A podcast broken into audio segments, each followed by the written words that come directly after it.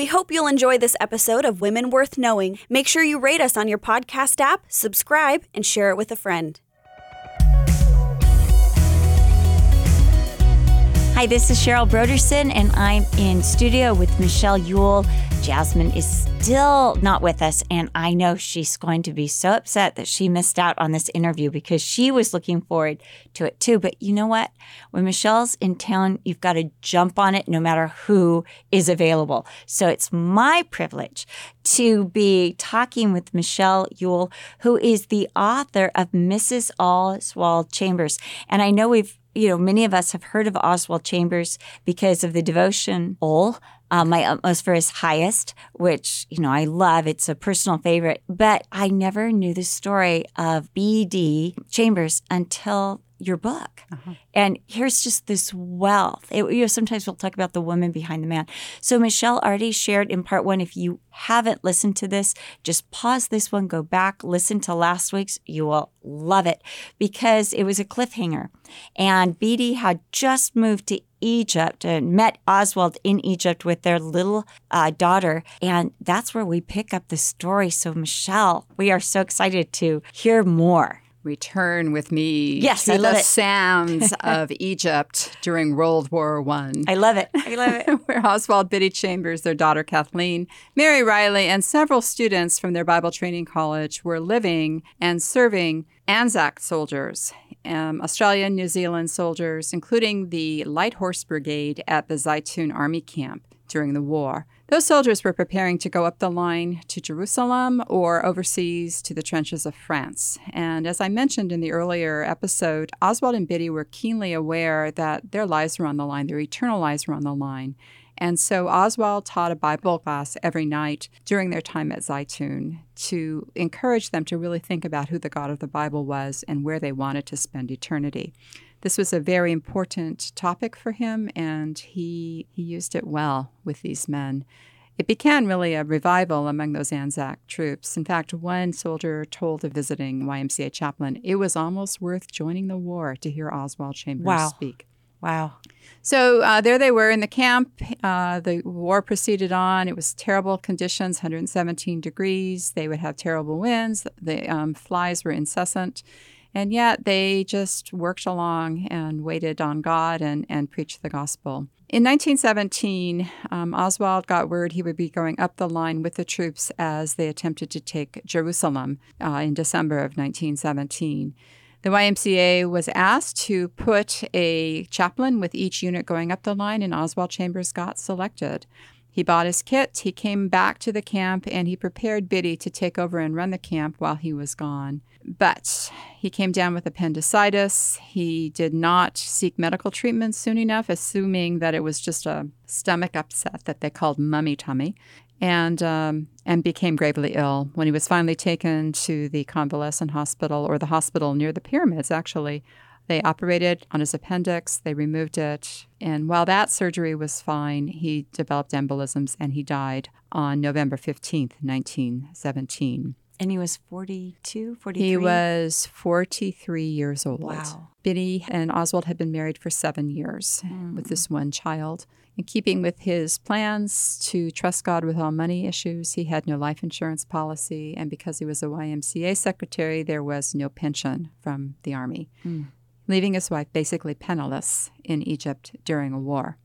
The YMCA chaplain, head of the chaplains, um, asked her to stay on for the duration of the war. She agreed, along with several of his students from the Bible Training College.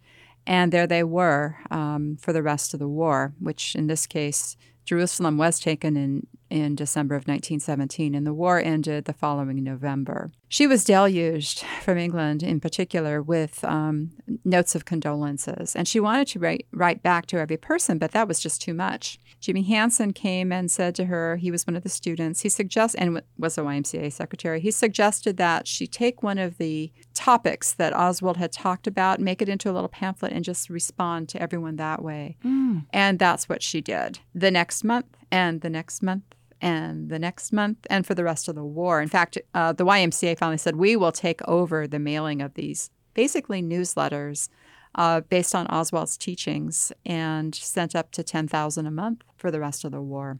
She repatriated to England in June of 1919 with now a four year old daughter and no place to go other than home to her mother and sister. But the four year old wasn't used to any sort of controls because she'd been running around and had been the, the doyen of a camp for four years or three years. And uh, it soon became clear that this wasn't going to work out. Um, Biddy had had all this good fortune with the um, little pamphlets that she had sent out. She collected them all into a little booklet and she went and saw a publisher about possibly publishing the books. And he looked through it all and said, Well, this is well and good, but there's nothing here to sell. Too bad. I can't help you. Wow. And she talked about how devastating that was um, because she, uh, had she been published by a publisher, they would have given her an advance she could have lived on. They would have helped with the promotion of the book, and all she would have had to do was put it together using the notes that she had taken of Oswald's teachings over the seven years of their marriage. She prayed about it and thought about it a little bit longer and realized, well, this enables me to do what I want with this. And basically, she became a self publisher in 1920. Wow. Um, and that's what she did for the rest of her life, essentially.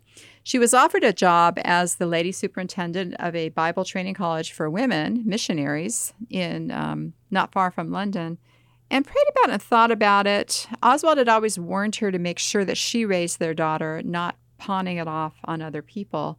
And when she, Biddy brought up this issue of I have a child to the female director of the school, she said, "Well, we'll just get her a nanny." Mm. And that was it. She knew that she couldn't do that job, and she voluntarily took a life of poverty putting together Oswald's books. In 1924, she moved to Oxford. Someone was paying the tuition for Kathleen to go to school. And she ran a boarding house where she took in some Oxford students. So every day she'd get up, she'd serve them tea, she'd make their breakfast, she'd do the, you know, she was just a landlady basically. And once everyone was off to wherever was they were going, then she would go to the basement where she was putting together, using clips from many of Oswald's talks, that what became My Utmost for His Highest in 1927. As a phenomenal editor compiler, Biddy would choose snippets from this talk that he gave at Zeitun, this talk he gave at the Bible Training College, this uh, writing that he took somewhere else, and she would cobble them together into a complete devotional using a particular scripture that she found and a title at the top. And she did that 366 times to Wow. put together my utmost for his highest. She continued to run her what I call ministry of interruption with people stopping by. She'd put everything aside, she'd make tea, give them some cake, and then would talk to them, many with prayer needs. Uh, that's why it took her three years to do my utmost for his highest. She had to scan through all of the notes she had taken over the seven years of their marriage and then cobble together these complete thoughts. And if you read my utmost for his highest, you will probably be amazed that any woman could take such disparate pieces of writing and put them together into a coherent whole. It's truly masterful um, and amazing to read. The book was published in 1927 and has never been out of print since. It crossed the Atlantic Ocean to the United States in 1934. Where did the idea come from? Well, she was a friend of Letty Cowman's of Streams in the Desert fame and would have gotten one of the first copies of Streams in the Desert in England. Perhaps Letty sent it to her. The two Wow. women sent books back and forth Wow. Interesting. and um, saw how Streams in the Desert was put together and thought, I could probably do this too. And that's my theory that she saw from Streams in the Desert a workable manner and then went right to work on it. Streams in the Desert, of course, became very popular in 1925, so she was aiming just at that exact market. And that's pretty much what happened. Kathleen grew up, um, talked about being a pain in the neck to her mother. She looked like her father, a willful daughter, but um, and not a believer. This is what people always find interesting. You know, Kathleen herself said, "I was not a believer. My parents believed that Christianity needed to be caught, not taught. So." They let me run. I mean, she went to Crusader school and so forth, but um, it wasn't until Kathleen was in nursing school years later that she realized the truth of Christianity and gave her heart to God. But that's great hope for those of you who are wondering about your children. Even Oswald Chambers' daughter was not necessarily a Christian for a while yet. Um, her mom just loved her and cared for her and continued to feed her the gospel, but didn't harass her and let her grow up. And Did did Kathleen ever write about her parents? She sat for a series of interviews with David McCasland in 1992, where she talked about all of this. And all of my research was taken off of the transcript of things Mhm. she said. um, Interesting. that. Now, I had heard a story about at some point um, a lot of her notes were lost to a fire. Is there any truth to that? Biddies? Biddies. Mhm. Um, I don't know of that. Mhm. Um, Well, you know that could be one of those urban legends. Yeah, there's there's a few of those that are going around. You know, like oh, she had done all this work and then she lost it, and then she, you know, wrote this all back down by memory and heart. I think that's Mhm. had been the story that I'd heard at one point. Well, there is some conjecture that Biddy probably burned all of her notes because no one knows where those notes are. Oh, interesting. Um, You know, I've certainly asked, and it's been a question among the chamber scholars, but no one has ever seen her her handwritten notes. And she would shorthand all of her prayer requests into a, a notebook. And when she got to the end of the, the last page, she would throw the notebook away and start a new notebook. interesting. So it may very well be that towards the end of her life, she just got rid of it all, Mhm. chucked it all. I don't know. Okay, now So Send I You. Tell me the story behind So Send I You by Oswald Chambers. Well, after My Utmost for His Highest became so popular, okay, Biddy didn't take pay for her work. She just turned it all into the next book because she was preparing the next book. She lived on the kindness of others. As a landlady, she earned the money to support her and her daughter, but didn't take any of the royalties. They all went into the next book. And I don't know the year of So Send I You. It's probably in the early 30s if Zwemer was the um, preface writer. She would take those those notes and she would compile them into a booklet around mm-hmm. a prescribed theme. I think So Send I You is about missionary life. Mm-hmm. And mm-hmm. She, again, just as in World War One, she saw preparing missionaries for the field as being her life's work. Oswald Chambers himself had anticipated that after World War One, he would come back and he would run like continuing education for missionaries. He would go around the world visiting them and running these camps. Well, you know, Mm-hmm. meetings basically. And so that's where she just devoted her writing. That would have been one of the early ones for that very reason. He, Oswald wasn't here. She could send those letters out. So, how many books in total did she write from his notes? 30. 30. Now, they're Because compilations. I knew about four, maybe. Yes. Well, and a lot of them are not really. They, I think, they're all in print through Discovery House now. On, but um, they aren't anywhere near as famous as My Utmost for His Highest. Again, I love what um, the Makoskas say about his work. That she just went right through all the notes and took the cream of the crop, and that was My is Highest. Mm-hmm. A lot of them were taken off of one of the books that he did put together before he died, though he didn't really see it very often, based on um, the Sermon on the Mount. Uh, there's a lot of that as you go through My Utmost for His Highest. But um, it just all moved forward. Some of it, biblical psychology, was based on notes that he used to teach his classes at the Bible Training College. It was published as a pamphlet by the Revivalist Press out of Good News Bible School in Cincinnati. But other than that, the book that was coming out just at the time he died, he had already looked at the prints, was Baffled to Fight Better, which is comments on the book of Job. Mm. He had preached on the book of Job towards the end of his life because it's designed for the soldiers. Why is this happening for me? And so interesting. Yes. That's how it was going. So um, in 1934, a group of Biddy's friends coalesced around her to help her manage the books because it was becoming overwhelming for her. How could she do all these things? She needed people to advise her. Jimmy Hansen was one of those people, her sister. Mary Riley, um, Mr. Griffith of Griffith and Sons probably was the best one because he was a publisher and they advised her on how to work. And she just proceeded. In the days, though, leading up to World War II in 1939, as it became increasingly clear that Britain would probably go to war, the British government prepared for that time by establishing paper shortage issues and as well as insurance issues. If the Blitz is coming, what's going to happen if my house is bombed? Mm-hmm. For publishers, they decreed that they had to determine the net value of all of their books in stock. And if you reached a threshold, I think it was a thousand pounds. I may have that wrong right now. Um, of your of the value of the books that you had, then you had to buy their government insurance. But if it was under that, you had the option to buy it or not. It, of course, was expensive insurance. And there was a very long discussion of the Oswald Chambers Publication Association as to what should what should they do. They're a shoestring organization. They don't have a lot of money. All the money is you know rolled into the next book. Mm-hmm.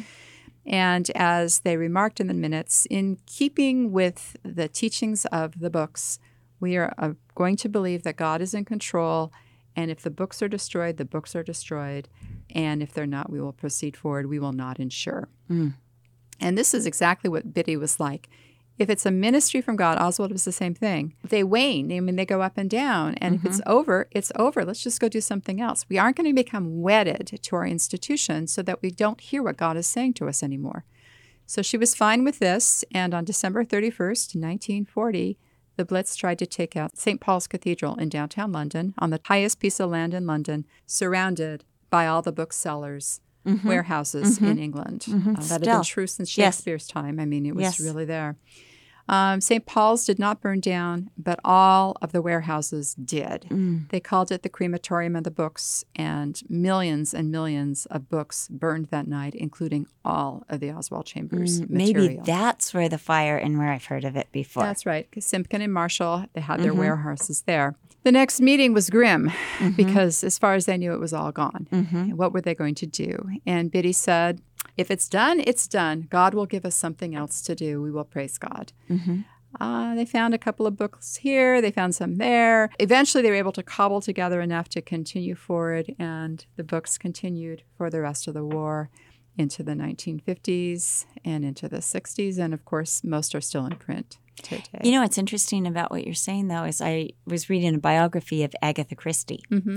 and Agatha Christie, because of the the war and the taxation that they started putting on paper, Mm-hmm. and she had had all this money, and she ended up like having to sell manuscripts just to survive. Yeah.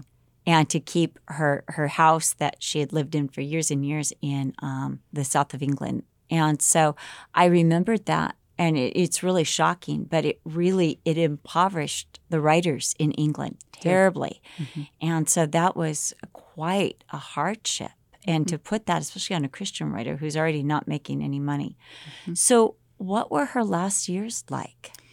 Well, the last five years of Biddy's life were troubled. Um, no one has been able to explain what happened, but she had a form of dementia and seemed to have lost her mind. Um, they they were never really able to explain what happened to her, but she struggled with her salvation issues. She struggled with mental issues, and finally, she had to be um, put into a home to finish the rest of her life.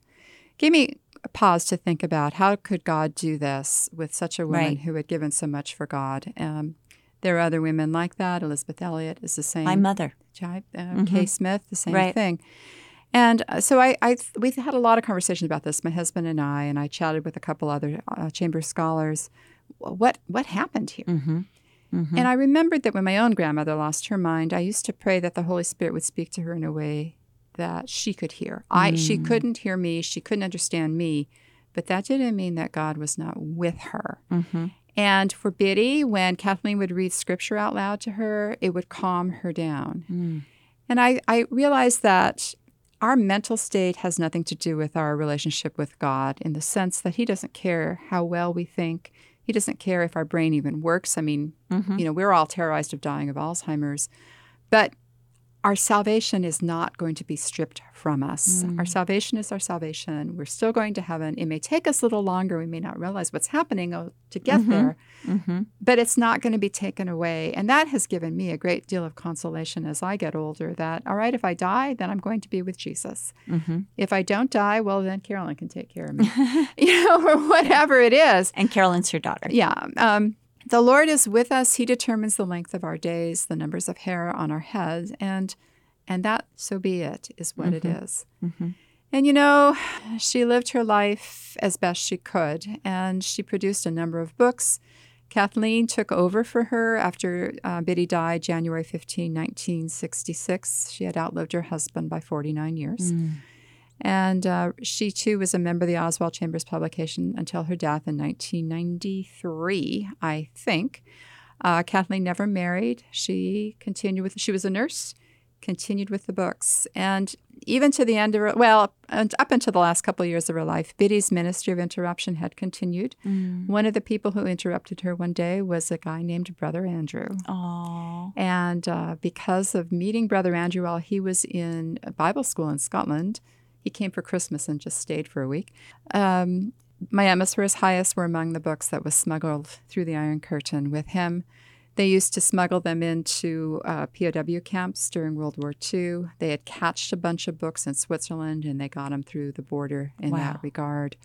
Um, I think that one of the students summed it up best that tragic though it was that Oswald Chambers died so young, if he hadn't died, we'd have no books at all. She mm-hmm. would have gone off with him and ran their continuing education. Too busy working, right? Too busy. no, to put mm-hmm. it all down. And so, in the grand scheme of things, it was a tragedy for Biddy and Kathleen that Oswald was gone. His students loved him, they were devastated as well.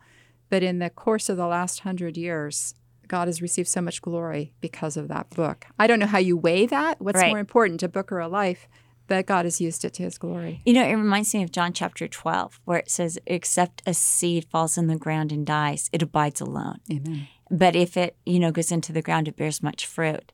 And you think about all the fruit from Biddy's life that has come through the publication of these books and using those skills, uh, skills, I don't know where skills came from, but using all those skills to um, the skills of a, of a secretary.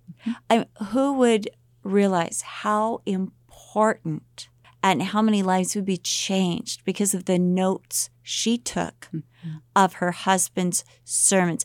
I- you know, Michelle, we're living in an environment right now, as as you well know, where women are like, I don't want to sit at my husband's feet. You know, what do I get to do? Where's the place for me? Mm-hmm. And it was actually by sitting in those studies attentively or even taking notes. And it could be that she needed to take notes just to pay attention if she's mm-hmm. anything like me. That's how I that's how I stay Yep. you know involved is by taking notes but that that skill would be so used by god and her willingness you know again to to not only um, to die to herself mm-hmm. and to be mrs oswald chambers. Yep. you know you and i were also talking about you know the book is called mrs oswald chambers not gertrude chambers not biddy chambers. And we were talking about letty cowman mm. who also went by mrs charles cowman mm. i mean both these women were willing to be in the shadow of their husbands Yep. They're willing to be obscure for the glory of God. And that was important. Mm-hmm. Yeah. And I think it's important that they weren't doing it for the glory of their husbands or even to necessarily be humble.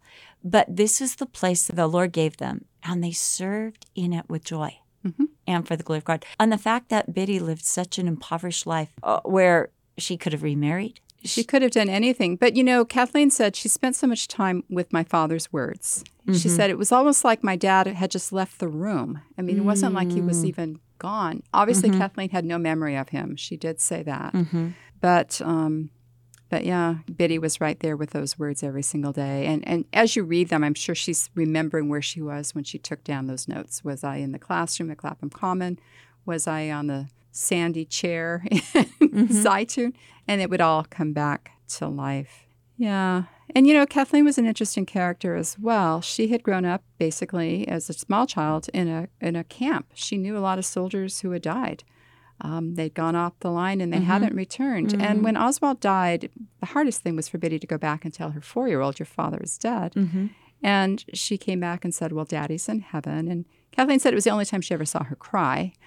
And Kathleen looked at her and said, Well, um, that's good, isn't it?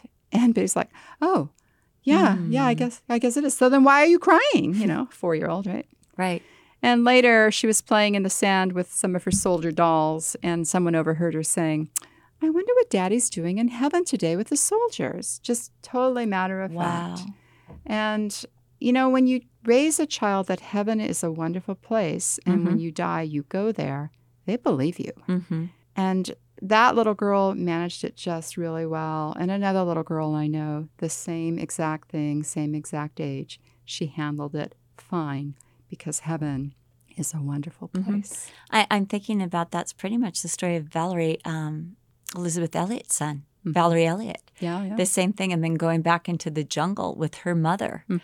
Mm-hmm. You know, what it, it just such a valiant um, crusader for Christ. I mean, it's just these are amazing stories, Mm-hmm. and that's why we. I love to have these stories being told and these stories being heard.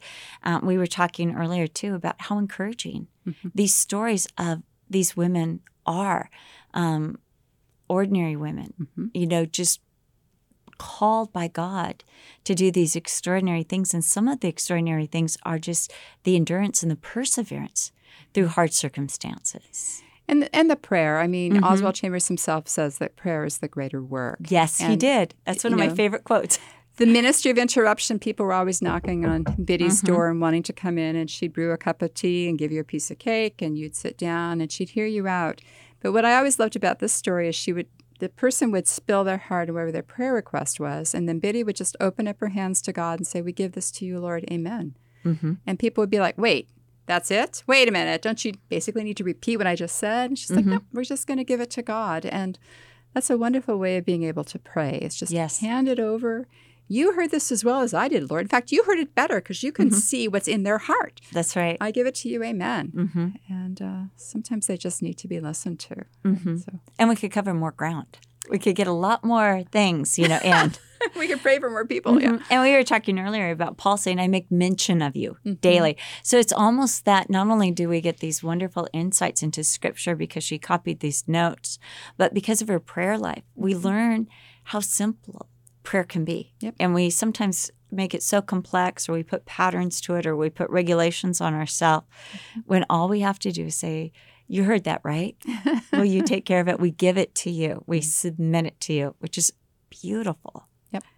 So, Michelle, thank you so much. I can't wait for the next time when you come down because I think we're going to be exploring a little bit more of Letty Cameron, or who knows? Sure. Who knows? Um, Michelle and I are, are involving ourselves in endeavor. In the weeks to come, we will talk more about, uh, at least I will, I'll just bring you into it, uh, more about what the Lord is doing and what He's placed on our heart. But we're really excited about our next adventure, right? Amen. Amen. and we've got some friends who are involved, and they'll be on this podcast of Women Worth Knowing. Again, if you're listening to this and you're thinking, oh, I wish they would talk about, and you have a certain personality or woman that you know that you would uh, like to be told, or you have your own story of somebody that you would like us, we can just read what you've written and give this honorable mention. That's what we'd like because we understand that every woman who is working with Jesus Christ is a woman worth knowing.